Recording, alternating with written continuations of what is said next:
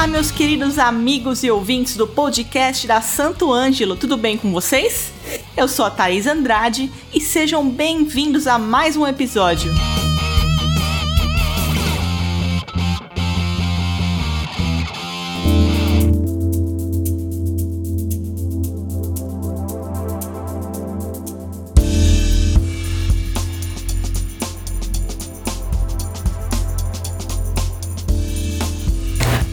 Currículo de se admirar, o nosso convidado de hoje já tocou com Arthur Maia, Rita Lee, Alexandre Pires, Belo e diversos outros artistas, tanto do meio secular quanto gospel.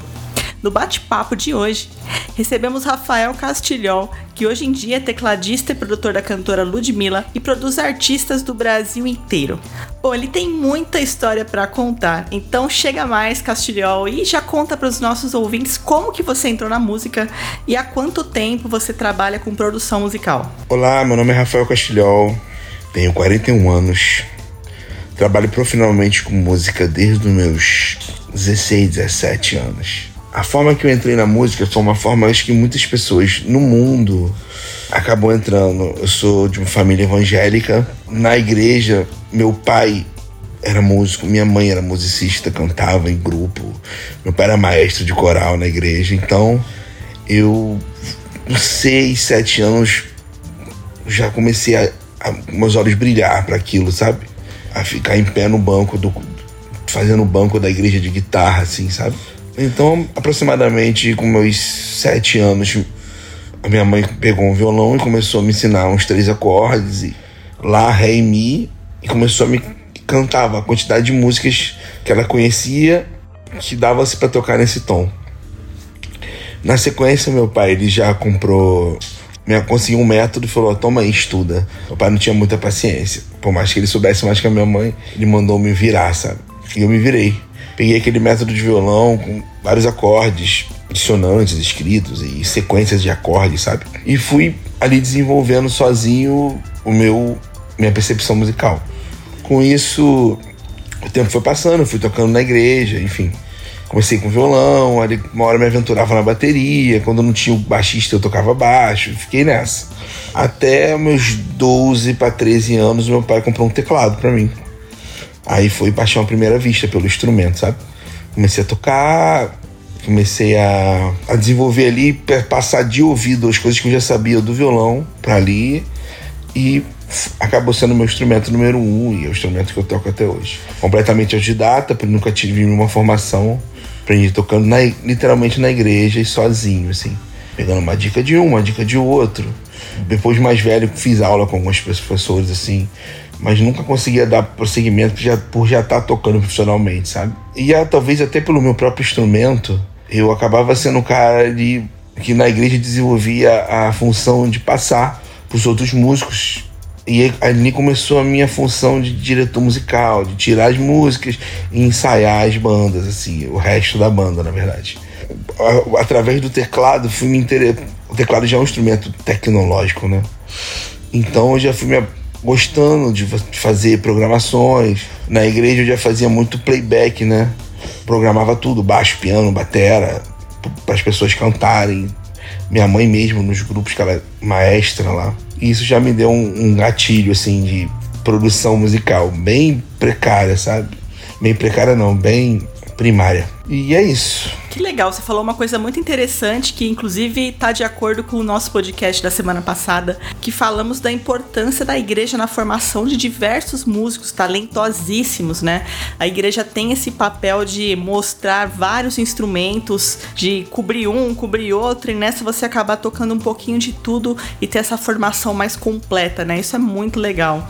Muito bacana saber um pouquinho mais da sua história, viu? Bom, você falou aí que você começou a fazer direção musical, fazer os playbacks para poder tocar. Quais são hoje em dia as suas ferramentas de trabalho favoritas? Minhas ferramentas de trabalho favoritas são Ableton Live, um teclado, minha livraria de sons. Ao, ao longo do tempo eu fui desenvolvendo packs de timbres e kits favoritos. Uso muito o Splice. É isso, esse é o meu, meu kit de produção. Boa, valeu a dica. Eu sempre pergunto isso para os nossos convidados, né? Porque nós temos um público bem diverso, tem gente que já toca há muito tempo, mas tem gente também que está começando agora, começando a produzir, e essas dicas são importantíssimas, né? O que já está dando certo com os nossos convidados. Obrigada por ter compartilhado com a gente. Bom, me fala uma coisa, como que você aborda essa delicada tarefa de discutir mudanças e arranjos com os artistas? Então, sobre arranjos com os artistas, é, existe duas formas que eu acabo trabalhando. A forma na qual o artista ou o diretor artístico me dá um briefing do que ele quer para aquele show, é, uma referência musical, uma referência cênica, um tema. Exemplo, o último show da Ludmilla, o tema era ser meio gangster. O, nome da turnê é vilã. Então eu fiquei com aquela coisa na cabeça. Quando eu fui fazer a introdução de, por exemplo, Rainha da Favela, usei um trompete com surdina, um climinha meio suspense, assim, saca? E tem artistas, por exemplo, que já sabem muito o que quer na cabeça. Por exemplo, agora é Groove. Ela praticamente desenha quase tudo que você tem que fazer. Você só tem que dar vida àquela, àquele desenho. Ela vem com referência. Pro show agora do Detal 2023, ela praticamente até fez uma produção e mostrou que era algo assim, sabe? Então é isso. Tem, tem um artista que mais ou menos consegue expressar literalmente o que quer, tem um artista que pede para eu fazer e acaba em cima da minha ideia, acaba tendo uma ideia, enfim. Ah, que demais. Uma outra dúvida aqui, né? Porque você faz esses dois trabalhos, tanto no estúdio quanto nos palcos, né? Acompanhando os artistas. E agora fica uma dúvida aqui: você prefere os palcos ou o estúdio? Olha, essa pergunta é muito difícil para mim. Se eu prefiro palco ou estúdio, sabe? Eu sou um cara muito caseiro. A minha vida é estúdio, casa, casa dos meus pais, cinema no máximo, restaurante, assim, com a minha família. Então, na pandemia, eu confesso que eu não senti, com o tempo eu acabei não sentindo falta mais dos palcos e consegui me enfiar no estúdio e ficar bem ali. Mas, por contrapartida, eu gosto de viajar, eu gosto da estrada, então, se eu, isso aqui é 50-50, sabe? Eu gosto da estrada o quanto, tanto quanto eu gosto do estúdio, sabe? E é isso. A estrada tem um negócio do, da rotina de você não ter rotina. Cada hora acorda num hotel, num lugar diferente essa energia do, do, do live, ele de você tá tocando. E eu costumo dizer que o artista ele é tipo um piloto e a gente é tipo um carro, tá ligado? Então, quando o artista chega com aquele tesão pra fazer o show, aquela energia que ele passa pra gente, pro público, e todo mundo se entrega a essa parada, isso o estúdio não tem, sabe? Não tem essa troca com o público e com, com essa coisa da, de tocar ao vivo, assim, sabe? Por contrapartida, o estúdio também é muito bom, você cria, você tá sempre perto de casa, meu estúdio é uma quadra da minha casa, então. Essa pergunta eu sou bem dividido mesmo, não tenho preferência não. Eu gosto da estrada o tanto que eu gosto do estúdio. Bom, uma coisa complementa a outra, né? Assim é bom demais. e as pessoas que estão começando na música, de repente se questionam, né, o que precisam para começar. Qual que foi o primeiro kit de equipamentos ou softwares que você começou a usar na sua carreira? Pois é, me aconteceu muito naturalmente. Eu, eu lembro que um tio de uma namorada minha falou: "Olha, eu tenho um software de música aqui" me deu um CDzinho pirata num aplicativo chamado Cakewalk. Era um software de, pra época, eu só conseguia fazer MIDI com ele. Enfim, foi meu primeiro contato, assim, de que eu peguei, comprei uma placa MIDI, né? Saía MIDI do teclado, ele, conversia, ele convertia na outra ponta como se fosse um, um serialzinho que entrava na placa de áudio do meu PC e ali as informações MIDI entravam no computador. Então, eu tinha 16 canais MIDI para fazer programações ali. Então, o 10 era bateria, se eu não me engano, enfim. Foi assim meu primeiro meu primeiro setup. Hoje em dia tá muito mais fácil para todo mundo, né? É muito diferente da época de hoje para a época da pra minha época. Acho que se hoje você precisa de um software, um DAW da sua escolha, tem Pro Tools, tem Logic, tem Ableton Live, Cubase, enfim. O que você aprender a mexer, se dedica nele, porque com o tempo eu descobri que o melhor software é o que você sabe usar, o que você sabe tirar o melhor dele, entendeu? Eu usei por anos Logic, é, e depois que eu fui pro Ableton, descobri ferramentas no Ableton que, de manipulação, de, de sample, que me deixou muito mais rápido. Então nunca mais voltei pro Logic, fiquei no Ableton, tô no Ableton até hoje. Mas conheço vários produtores amigos meus que tiram mega som no Logic, enfim, Fruit Loop, whatever. Então é isso, eu acho que o melhor software, a ferramenta é o que você sabe mexer. E você precisa disso, uma plaquinha de som, um bom computador. Se você for tecladista, um teclado, um controlador. Hoje você tem muita coisa virtual. Eu uso muito timbre virtual. Eu não sou da escola synth lover analógico, sabe? Até tenho, assim, mas com a praticidade, você tá sempre viajando. Eu gravei coisas dentro do avião. Eu lembro que uma música que eu compus junto com meu amigo Pimpa, chamada Movimento da Sanfoninha, pro DVD da Anitta, de 2013. Ele, cara, tem uma missão aqui, queria fazer uma coisa, eu peguei um controladorzinho que eu tinha da Kai, viajando dentro do ônibus e fiz aqueles patterns, assim, sabe? Gravei vários patterns e dei pra ele, e o gênio transformou no que é a música hoje. Então eu sempre fui tocando em qualquer lugar, então eu uso muito instrumento virtual. Dependendo de como você use, sabe? Dá pra tirar mau som. Caramba, que demais produzir na estrada é pros fortes, hein? Muito bem, tem que aproveitar o tempo, né? Às vezes a gente passa horas aí no caminho até o show. Muito bom. Bom, você tá falando aí desses processos de produção, né? E continuando a falar nisso, é, na sua opinião, quanto um músico um instrumentista precisa se envolver nos conhecimentos de engenharia de som para atingir um resultado top, satisfatório nas suas gravações. Essa questão motivou você a se especializar nos processos de gravação? Então, sobre esse assunto, eu penso da seguinte forma: eu aprendi na prática isso. Tinha produções que eu fazia que eu falava assim, não, depois o técnico esquenta ou depois o técnico na mixagem fica bom. Tem até piada, não, na master fica bom. E eu descobri que quando que não, às vezes não ficava. Às vezes aquele kick ruim que eu escolhi, depois o cara não salvava. Ou às vezes é que o jeito que eu montei as coisas não ficava. Então, hoje em dia eu tento entregar e fui realmente correr atrás disso, de técnicas de gravação, técnicas de, mixagem, de como fazer as coisas suarem. Aprendi a, a não só fazer o arranjo fazendo suar, como fazer o arranjo por frequências. Eu acho que uma grande sacação é você fazer coisas com timbres que respeite aquela frequência, aquela região, entendeu? Se já tem um médio grave de algum timbre, não precisa botar, aquilo ali já vai preencher. Porque quanto mais você sacrificar ou empastelar com muita coisa, aquilo não vai soar. Então, essa técnica de produção e de, e de gravação eu fui adquirindo ao pouco. Então, eu acho muito importante o produtor saber fazer suar as suas produções. Por mais que como você entregue para um engenheiro, ele vai fazer aquilo ficar muito melhor. Tecnicamente, o quanto você entregar para ele perto do que você quer é importante, entendeu? Nas minhas produções eu faço isso. Eu sempre mando uma cópia do que eu quero, do planeamento das coisas, de como eu quero que fique cada coisa em cada lugar, entendeu? Plano das coisas. E o cara, especialista, parte daquele ponto ali, sabe? Teve produções de entregar pro cliente e o cliente falar, não, mas pô, eu tava acostumado com aquele volume, com aquelas coisas que você acabou mandando na cópia de monitor. Assim. Então sim, é muito importante o produtor entender de todo o processo da engenharia do áudio ali, sabe? De como ele quer que soe as coisas que tá na cabeça dele. Em falando em coisas soarem, qual que é a primeira coisa que você nota quando você escuta uma gravação nova?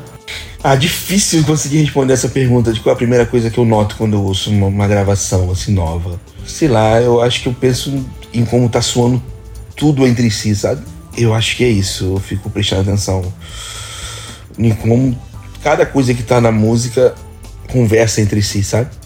Às vezes eu acho uma sacação incrível de mixagem, um paneamento, um timbre de voz, um reverb e, coisas que me chamam a atenção, som, os graves bem colocados, sabe? Então eu acho que eu acho o conjunto em si do que está entregue, porque às vezes eu acho uma música ruim por, por, por várias coisas que não estão soando bem ali no resultado final. Boa. E tem algum produtor, algum artista que inspira você? E se sim, quem seria e por qual razão? Ah, então, eu sou um cara, me considero muito eclético. Porque eu faço, acabo trabalhando em vários tipos de sons. Então há vários produtores que me inspiram em determinadas áreas, assim, sabe? É... No pagode, o Prateado é um cara que é minha maior referência. Um cara que eu trabalhei anos e aprendi de frente, assim, vendo ele fazer, tanto como produtor como diretor musical, entendeu? É, no pop eu sou muito fã do, do Timberland, de como ele monta os beats, de como acaba ficando muita coisa soando orgânico, com a parte EDM das coisas, sabe?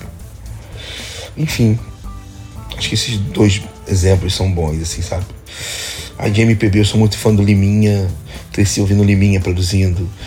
É, as coisas que ele fazia com o Lulu Santos eram incríveis, sabe? Tem o Cassim, também, que pô, produz altos sons, assim, o som fica. As coisas orgânicas eu adoro. Enfim, tem muito, muita gente legal que me inspira. Bom, e pode ter certeza que hoje em dia você é inspiração para muita gente. Bom, eu te acompanho sempre e sei o quanto a sua rotina é puxada. Você tá sempre para lá e para cá gravando, produzindo, enfim, correria. Como que você concilia o trabalho do estúdio com o dia a dia dos shows e turnês? Aí, como você mesmo disse na pergunta, é ultra puxado. Tem hora que o corpo dá defeito, agora no detal mesmo deu no último ensaio, minha pressão tava alta pra caramba, assim, eu me estresso bastante. Acabo sofrendo estresse pela quantidade de trabalho. Eu, eu, eu tô com 41 anos, trabalho com arranjo e produção já tem um tempo, sabe? Mas eu ainda absorvo muito, eu ainda sofro com a ansiedade da entrega, de pegar uma coisa do nada e, e, e, ter que entregar aquilo com prazo tal. E eu ainda, tipo, isso é uma coisa ainda que eu tô fazendo terapia para ver se eu consigo controlar, sabe? Mas eu fico muito ansioso, assim, para fazer um, um, projeto nascer. E depois que ele nasce, é muito satisfatório, óbvio. Dá aquele alívio e aquela ansiedade passa e acaba vindo outra. Por muitos anos eu não, eu não consegui lidar muito com o estúdio. Eu lembro quando eu viajava com a Anitta, teve época da gente pô, chegar na segunda e viajar na quarta, sabe? Então, depois que ela foi diminuindo a quantidade de, de shows, assim, foi até que eu montei meu estúdio e consegui dar mais atenção a isso. Então, Geralmente é isso. Durante a semana eu tô no estúdio e final de semana viajando. E quando preciso eu levo o estúdio pra estrada e dependendo da demanda eu faço o hotel de, de estúdio. E há muitos anos fazendo isso, eu tô super acostumado. Tem hora que dá um. Corpo dá defeito. A mente, na verdade realmente é complicado. Eu fico cansada só de ver no seu Instagram tudo que você faz é uma correria, mas é o que você falou. No final das contas, o resultado é satisfatório, né? E é isso, cuidar, cuidar do corpo, cuidar da mente, para tudo continuar correndo bem e tudo dar certo. É, quais técnicas que o músico instrumentista e o produtor musical precisam para ser versátil, como você que toca e grava todos os estilos? Então, sobre técnicas, eu acho que primeiramente você tem que dominar seu instrumento. Domina seu instrumento. É... O erudito é um. Apesar de eu não ser do erudito, eu conheço vários amigos que vieram do erudito e vejo com quanto eles dominam o instrumento. Então, tanto para performar quanto para você produzir, enfim, você dominar o instrumento e as ferramentas de produção é o primeiro passo. E como cada música ela tem o seu a sua linguagem, é você estudar a linguagem da música em si, sabe? Por exemplo, uma, uma forma de você tocar o pop, você se comporta de determinado tipo de jeito, você tem um determinado tipo de voice, de articulação musical, de região.